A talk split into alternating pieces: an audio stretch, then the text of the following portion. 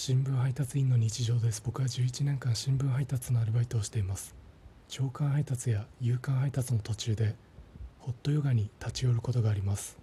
これは実際にホットヨガのスタジオがあるわけではなくエレベーターのないマンションの階段を1階からダッシュで駆け上がることをホットヨガと呼んでいます。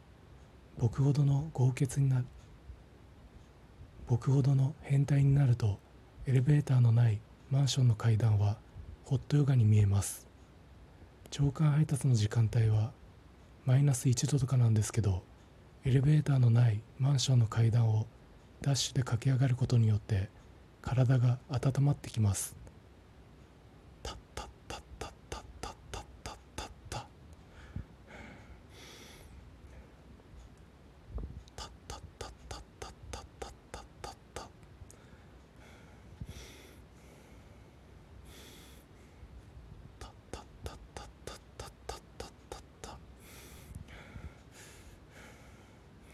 ったかい。